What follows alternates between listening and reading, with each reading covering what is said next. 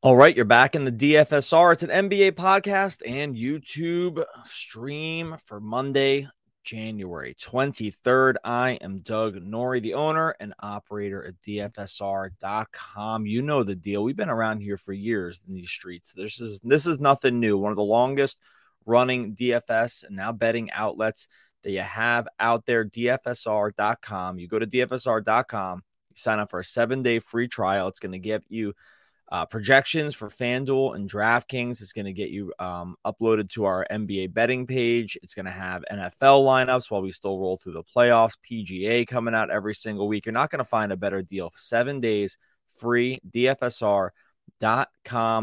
Just $29.95 a month after that for everything. Look, you're not going to find a better deal than that. DFSR.com. Go check it out. Link is in the show notes. Appreciate everyone jumping on to the podcast um, as we restart this one for the NBA feed. It's been a fun time. We're going to still be coming at you five days a week with just thoughts around each NBA slate, where to look with FanDuel and DraftKings plays, where to look for bets, maybe some season long ideas as well. So it's all going to be covered here on the podcast. Make sure you subscribe to uh, YouTube as well. The link for that is in the show notes seeing those numbers climb. Also, got pretty interesting slate of games here coming on Monday. There's seven games on the schedule, and I think the theme for today is going to be really like no defense. That feels already like what we're gearing up for. The way you know we're gearing up for that is that the totals on these games, the implied totals, the over unders, are as high as you're going to see across the board for a slate of games. And there's a reason for it. We'll get into that in a second. No game as of right now has a total lower than 232, and most of them are in the 238 and above range, which means we could be looking at some really, really high scores. Uh, just a ton of, just a ton of just baskets getting scored over the course of this Monday slate because there's just a lot of fast teams that don't play any defense. Um, it, this is all factored into our projections, so it's not anything that's necessarily new. But I think you're going to end up looking at this slate and, and say, how are we leaving off X team? How are we leaving off X player? The total is so high in these games, like we have to have a piece of that. And that's going to make sense. And it's actually going to probably end up feeling a little uncomfortable when you get down to making a final lineup or when you get to down to putting in bets on these on these games because it just feels like everything could be a track meet right? So you get you get uh boston and orlando 232 bucks and uh, pistons 232 although milwaukee's a ma- massive minus 11 right there. Atlanta and chicago 239 minnesota and houston 236 and a half. We're going to get into that game in depth here in a bit. Charlotte and Utah, 237. We'll get into that one with LaMelo. And then you get it to the 10 o'clock, the Spurs and Trailblazers, 240 and a half. That's going to make a lot of sense when you hear some of the stats. And then you get to the, the coup de grace here, the big one, the uh, Grizzlies and Kings at a 244 and a half total right now. You're just not going to see numbers this big across a slate really ever. So, just from a high level, it really is pretty interesting and just actually just fun basketball. It should be up and down the court. Should be team. It's going to be teams with really high paces, and that's just going to be the case. The reason for this, the reason these numbers are so high, is you can often just look at two pretty easy numbers that break this down: pace and defensive efficiency. So when we look at defensive efficiency, we have six of the bottom six teams in defense this season going on this late. San Antonio easily the worst, then Detroit. I'm going backwards order from worst to not as bad. Uh, Spurs are 30th, then you get the Pistons, then you get the Rockets, then you get the Hornets, then you get the Jazz, and Sacramento are tied. And that's the bottom six when you look at defensive efficiency. When you look at pace, you get pretty much all the fast teams here as well. Now, Indiana and Golden State top uh, the leaders in pace. But then the next teams, Minnesota playing tonight, Spurs, we just mentioned playing tonight. Perfect DFS matchup. Terrible at defense, really fast. That's the sweet spot. Sacramento Kings, fifth fastest, Grizzlies sixth fastest, Hornets seventh fastest, uh, Hawks eighth fastest. So like, and then you don't get too far into the out of the top ten with Utah and Detroit. So going to be track meets, going to be up and down the court, high totals, makes for really fun fantasy scoring, can make make things really swing. You know, especially late when we have these games going late. And just a word about this because I've heard this for years is like the oh we got to stack the late game because this is when you come and make up points, folks. It doesn't matter when games start. The the game results are the game results. It, you don't you don't make this isn't a, a track meet where you you know you have your fastest guy. I mean, in this case, it does kind of matter because the highest total game is last, but it wouldn't matter if it was last or first for our purposes. If it was first, we would target it the same way it was last. So don't be the person in the room that says, oh, we gotta wait, we gotta make up stuff late, so I gotta play guys in the late game so I can come back later. You know, this isn't your local track meet, right? Where they put the fastest guy last. It's not how things work. Okay. Let's roll through some of the injury stuff to keep an eye on. There are some sort of high level things that we are going to need to be able to figure out and hopefully be able to figure out leading in to lineup lock. The big one here is the Rudy Gobert Naz Reid thing. So Rudy Gobert was went through shoot around on uh I think it was Friday. He went through shoot around on Friday and it really looked like he was going to play and then he gets ruled out uh, about 30 minutes, maybe an hour, under an hour before game time. Okay, no big deal. We want to play Naz Reid. Now, one problem was that came after initial lineups had locked and it wasn't clear who was going to play but most people were able to jam in Naz uh, into lineups, which is going to make sense at his current price. The problem with him was that he was a complete and utter train wreck. He got in foul trouble early. He ends up only playing 15 minutes in that Timberwolves Rockets game, goes for five points, three rebounds, is a complete bust. I was in a weird spot on Friday where I had just assumed I was under the, I was hedging that Go- Gobert was going to play rolled some uh, Hornets guys early, was sort of locked into those guys, couldn't pivot to Reid, and it ended up winning the day because he stunk so bad. So it was kind of one of those lucky accidents more than anything else, because obviously you want to have Naz in at these prices on FanDuel and DraftKings. Uh, basically wherever you can get him. He's five uh, five point eight on uh, he's five point eight on FanDuel and Naz is 5.3 on DraftKings. Both very, very easy plays. Again, if he's in the starting lineup, running this back on the home and home with uh, Minnesota and Houston. So hopefully this time we won't get late injury trolled. We'll know exactly what's happening here when it comes to Rudy Gobert, when it comes to Naz Reid. I will say keep an eye on this. Like if Gobert, I can see the total should probably go down if Gobert plays 236 and a half. This team is significantly better and slower with Rudy Gobert on the court. It's like one of these, we talked about this on a previous podcast, but the numbers change so dramatically for Minnesota when it comes to Gobert on and off the court. The team is much worse on defense. Excuse me, that's not true. Much worse on offense uh, with uh, with Gobert on the court, but much better on defense. So you want to keep an eye on this. We bet the um, over last time when Gobert was ruled out because Minnesota just absolutely gives it up without him on the court. I would actually start looking at the under if he played because I'm not sure if that's going to adjust enough. They're 119 offensive rating with Gobert off, 110 with him on, so eight points worse with him on the court, but six points better on defense. So take a look at that one. Keep that, get ready to fire that one off if you see Gobert uh, is back on the court. Charlotte has LaMelo Ball is currently um, questionable with a wrist injury. He did sit out last game. He actually hurt the wrist the game before. If you were watching that one, you could see him shaking it off, and then he ends up having to leave the game. I thought he was going to miss more time than this, but he is questionable for this game.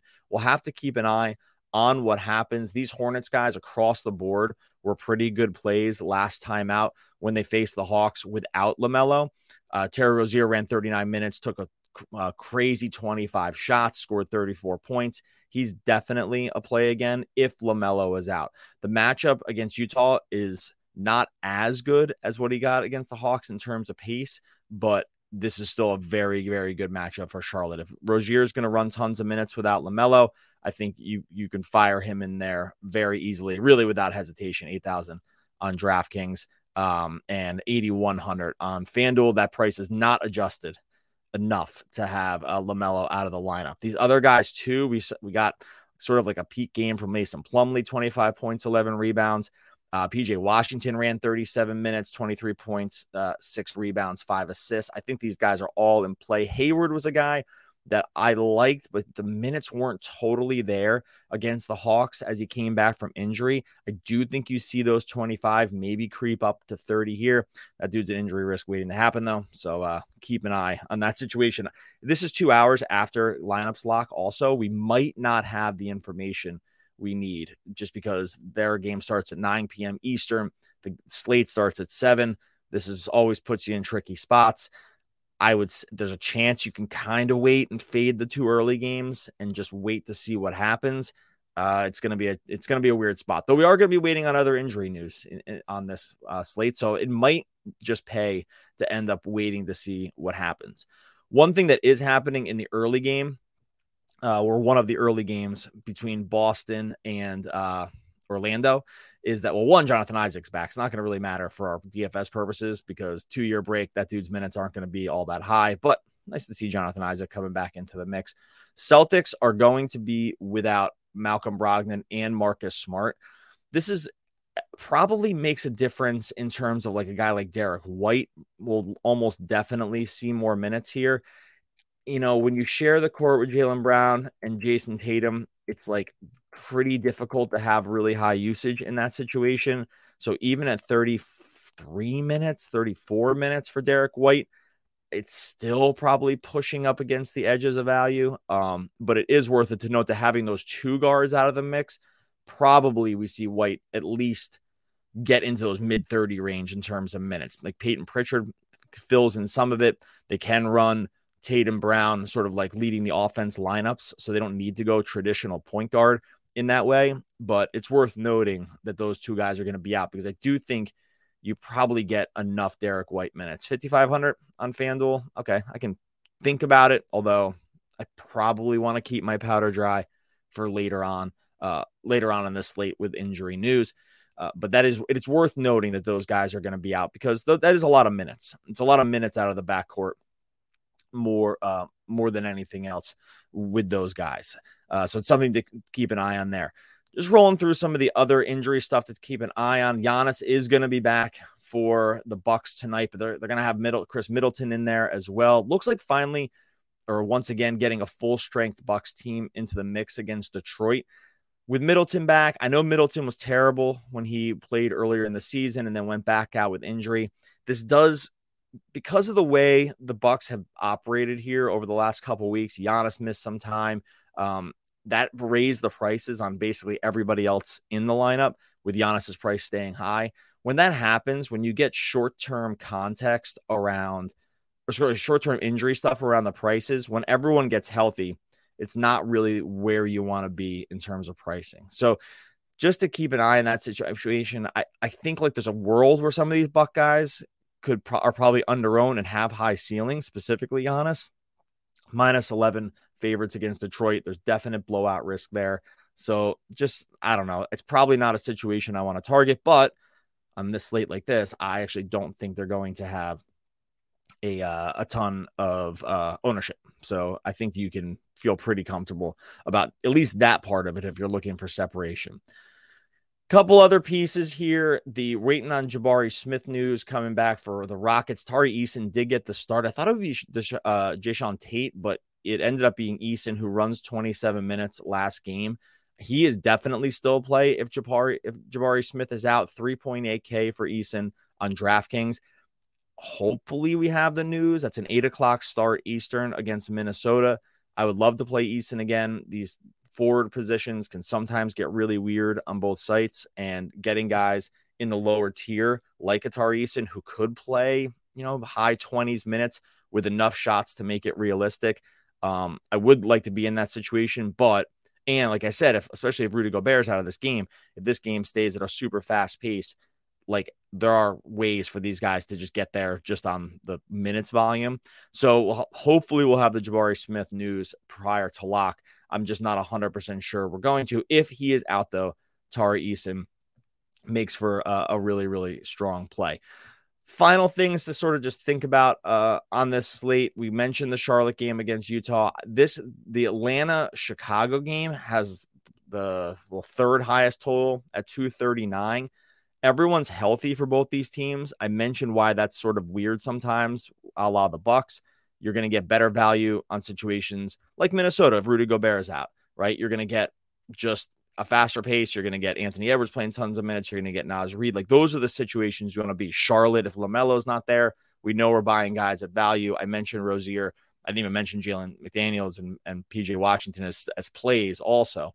With Atlanta and Chicago, because both teams are relatively healthy and not waiting on any injury news, even though the game has a really high total, it's like a little bit weird to see where the value could be. Maybe you talk yourself into a DeMar DeRozan play at 8,000 on FanDuel. I could see it. The minutes should be in the high 30s. We've seen him have maintain a really high floor. Atlanta is a good matchup to face off guys against. So the, all the context lines up. Like I said, Atlanta is eighth in pace this season. I believe they're a bottom 10 defense. Let me just look. Uh, no. Where, well, what did I lose Atlanta here?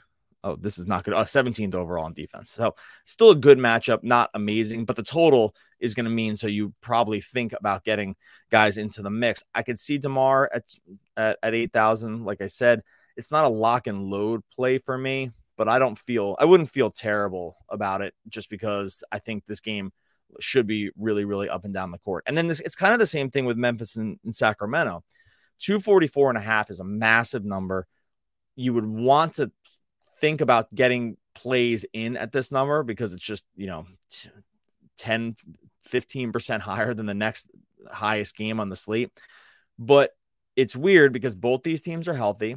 Both teams have shown that they will run their guys big minutes, but at, at times, but the prices are basically lined up for that circumstance. So guys like Ja, guys like Bane, Jaren Jackson Jr. is a funny one because he can kind of come and go on the minutes when the minutes are really there, like in the 30s. Like, dude has extreme upside with all of the defensive stuff. I mean, this guy's defensive numbers are stupid.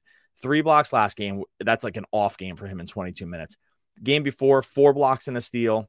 Game before that, four blocks, two steals. Game before that, six blocks, two steals. I mean, this dude is unreal. If you can squeeze the salary on FanDuel because the defensive stats count for more, go for it.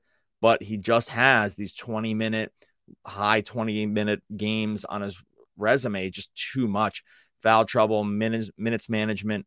So it's and and the price you're not exactly getting away with anything on his price. Like he's over eight thousand. So it's a interesting one to be with J uh, Triple J, but I don't know. It's like also you definitely could be staring down a game, a P game from him against a Kings team that plays super fast and the defense isn't great. And then on the other side, the Kings have Sabonis back. Fox is obviously in the mix. Like Huerter's back now. This team's fully healthy. I still think you can probably talk yourself into it. Memphis is a good defensive team this season. They play super fast, but the defense ranks overall number one in defensive efficiency. So, like, while you get a good pace game, you're not exactly getting away with anything against them defensively. So they play fast, but high defensive efficiency doesn't make for the perfect DFS matchup. We want it to be a mix of both things usually, but you know, it's really, really hard to argue with this total. So ton going on here on a packed, well, not packed, seven game Monday slate. We are going to be over in the DFSR chat room. You got to sign up for the free trial, though. That's uh, DFSR.com. You go to the membership, you sign up for a free trial, you try it for free, no commitment. You don't want to do it, don't do it. But go over there, sign up, jump into the chat, ask people who've been there for years and years with us what it's like to be with the service, you're gonna stick around. That's this is just what happens. There's a reason we've been in the business for a really long time. Uh, members only chat room. You ask everyone's gonna get their questions answered. You're gonna have up to the second projections from a group like led by me, our boy Chris Dorrell, that has been doing this for years and just understand this stuff in and out. So sign up for DFSR.com, free trial seven days at $29.95 a month after that. Subscribe to the YouTube channel as well help us out there. That's totally free. You don't have to do anything else except for hit that little subscribe button. Come and join us over at dfsr.com, and we'll be back tomorrow talking more NBA action.